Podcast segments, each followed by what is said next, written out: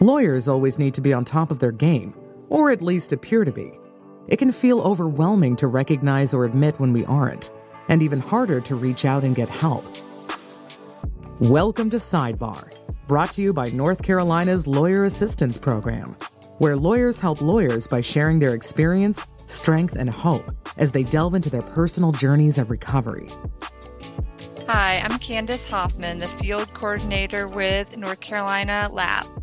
And I'm here today with one of our awesome recurring guests, Laura Mahr, who is a North Carolina and Oregon lawyer and the founder of Conscious Legal Minds LLC, providing well being consulting, training, and resilience coaching for attorneys in law offices nationwide. And she is a longtime contributor to our written publication, The Sidebar, and our podcast with some mindful moments. And today we are here to talk about her most recent moment, Master Your Mind with Mantra. Laura, thanks so much for being here. Great to be here again. Thanks, Candace. I really like, first of all, the alliteration, big fan, but also I'm glad you picked mantra for this article because it's something that I haven't really worked with a whole lot in my life, but we hear a lot about mantra, uh, you know, in the zeitgeist. So, can you tell me why you picked mantra for this quarter's mindful moment? Yeah, I chose mantra as something to talk about because I think it's something that is a really great tool, especially for lawyers who are using our minds all the time. And it's a really great tool to help us slow down the mind. Mantra actually means mind tool in Sanskrit. And Sanskrit is one of the oldest surviving languages in the Indo European language family. And so mantra has been around for a really long time. If people haven't tried mantra as a way to help their mind out, then this is a great way to introduce people to this idea. I love that. And I love that you talked about the origin of the word mantra in the article. It reminded me, I was listening to a podcast the other day and this individual was talking about the word human being in Arabic literally meaning or the root of the word literally meaning to forget or forgetfulness. And mm. I thought that was really poignant and how we're constantly forgetting how to get back to ourselves. We're forgetting the tools that work, and we have to be constantly reminded how to sit and breathe. How do we use this tool to help our minds calm down? Well, the mantra, there's a couple ways to use it. And for the purposes of this article and this podcast, I want to talk about mantra as a mind tool, literally as a way to slow down the mind to help us become aware of what we're thinking. And when we slow down the mind and become aware of what we're thinking, we also tend to then drop into the body and notice what is the impact of what I'm thinking on my body. So if I'm looping a negative thought pattern, I did that wrong. I did that wrong. I messed that up. I should have done this. I should have done that.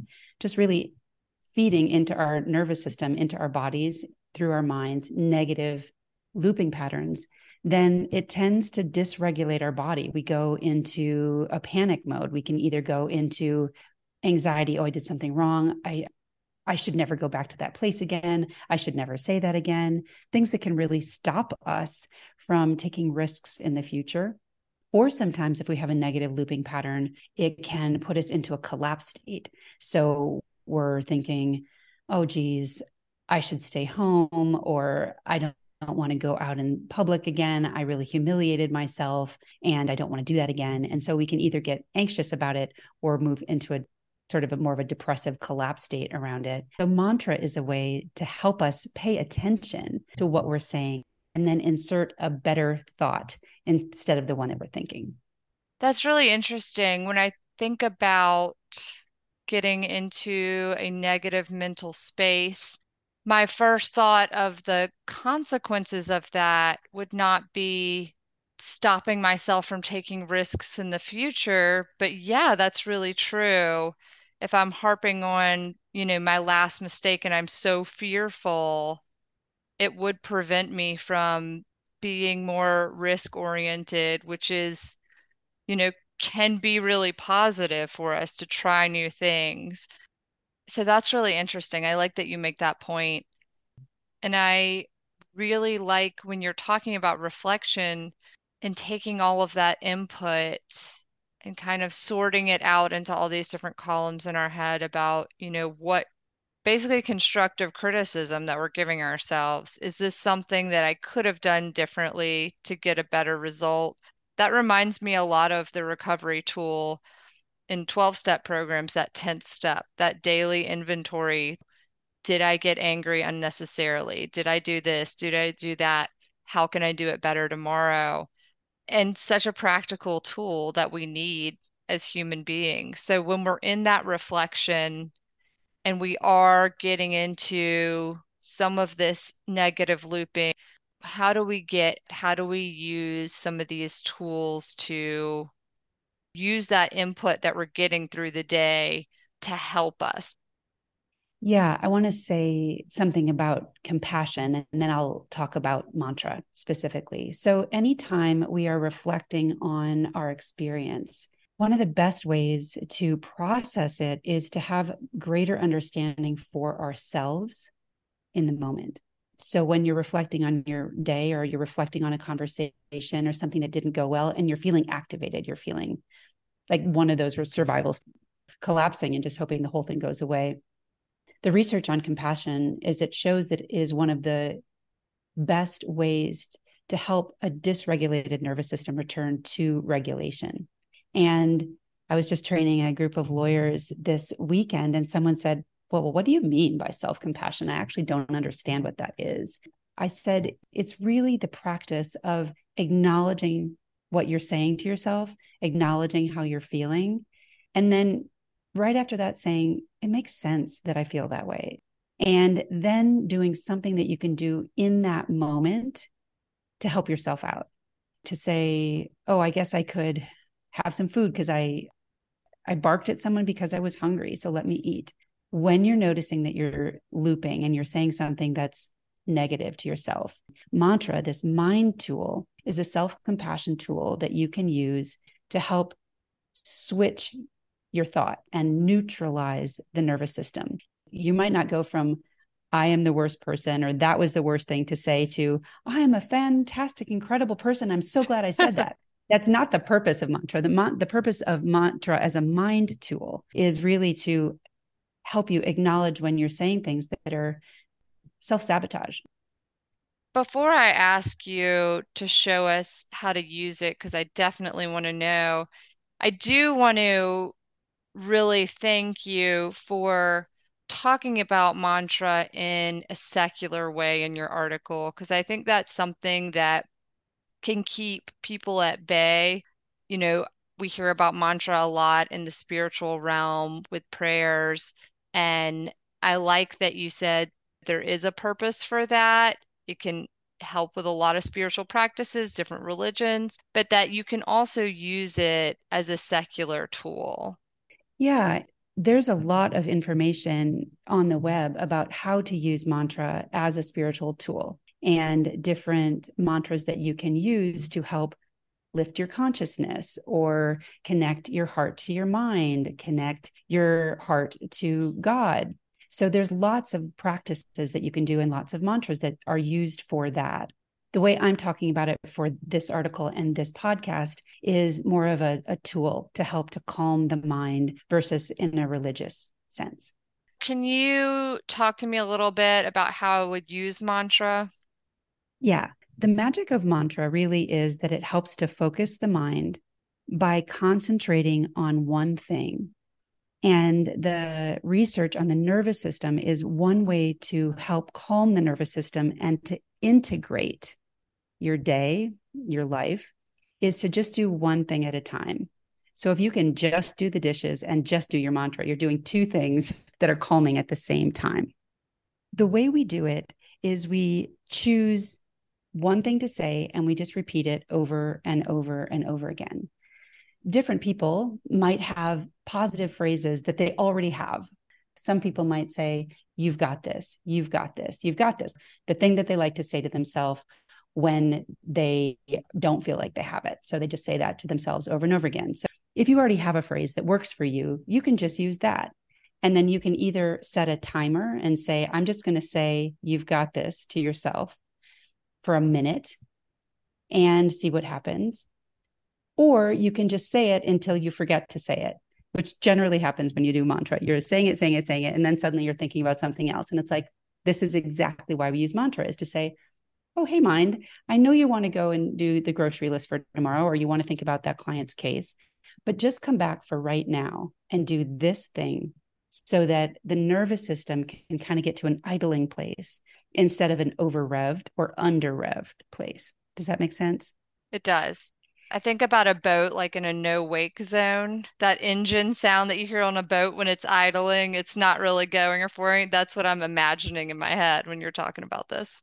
That's perfect. That's exactly right. So ideally in the ventral vagal nervous system state, it's when your your boat is in the no wake zone, the engine is on. So if you need to move forward, you can, but it's not over revved. And the engine is also not off, such that if a wave came, you would be undefended. I like that. Candace, I'm wondering if you would be willing to help me out in showing people how they might create mantras for themselves. Of course. Okay, great. You're always such a good sport. I'd like to start by just asking you what are three things that you would like to believe about yourself? Just three positive qualities that you would like to be true about yourself. I would like to be kind. I would like to be calm.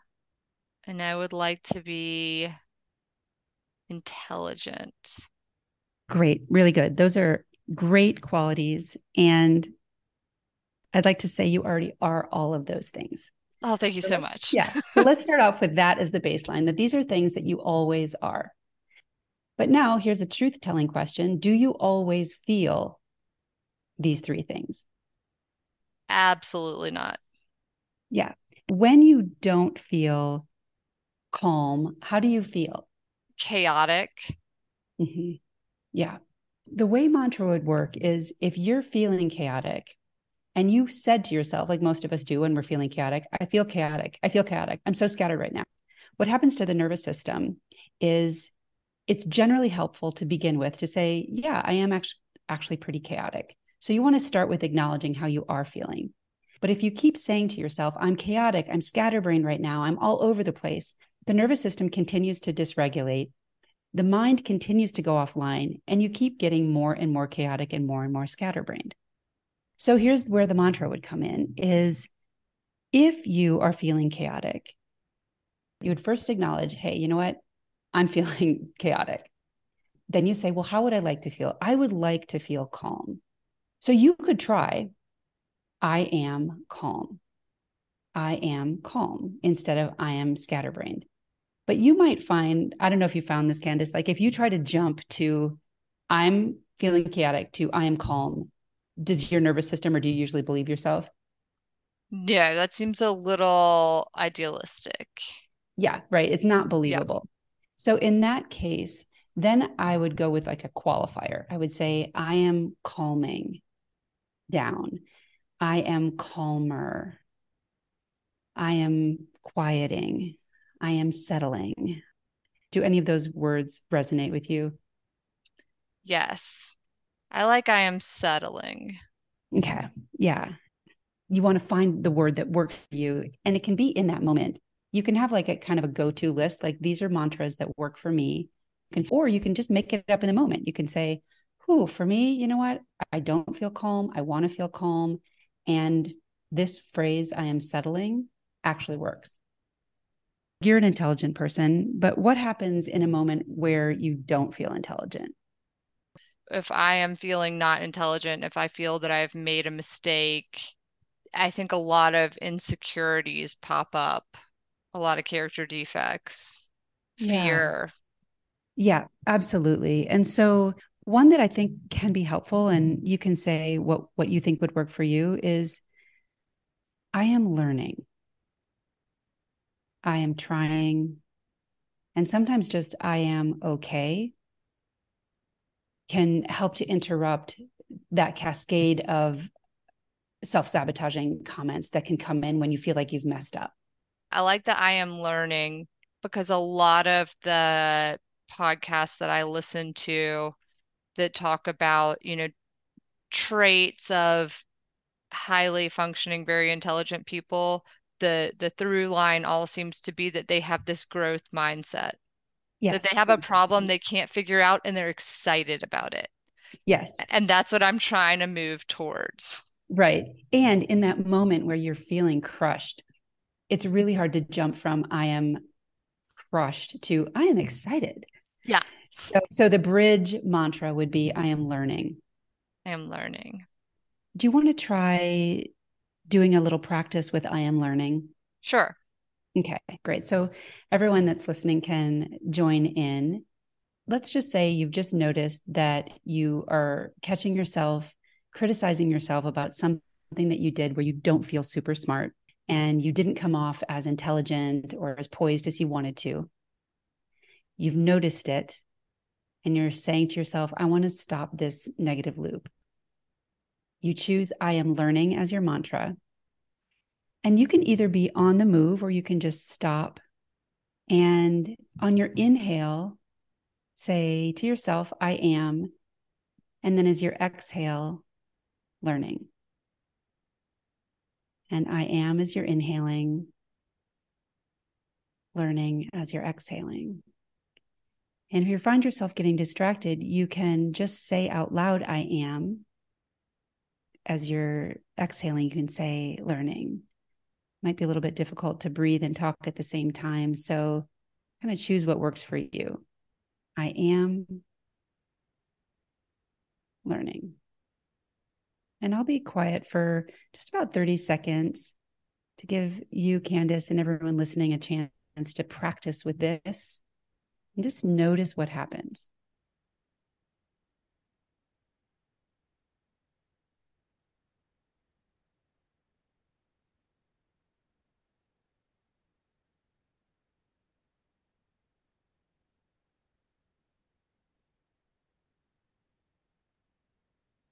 Good. And then when you're done, consciously say, I'm going to stop my mantra and then allow your mind to do something else. So it's helpful if you consciously begin the mantra and then consciously end it.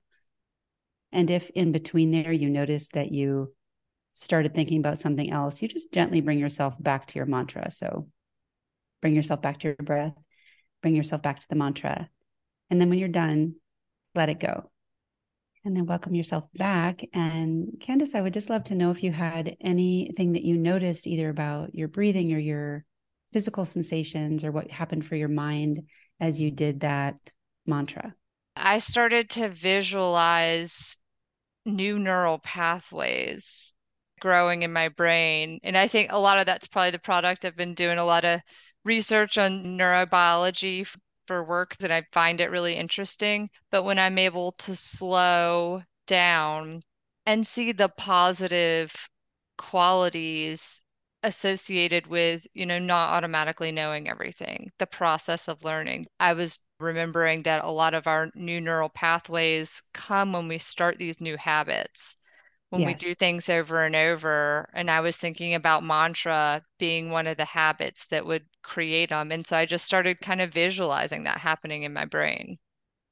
That is awesome. I am such a neurobiology and neuropsychology geek, and it's really how I derive my trainings and the work that I do with my clients is all based on how do we grow new neural pathways? How do we change our brains? Yeah. And it literally does. So it's one of the beauties of mantra, which is if your old brain pattern is to do something that you know you're embarrassed about and then punish yourself for it that's an old neural pathway.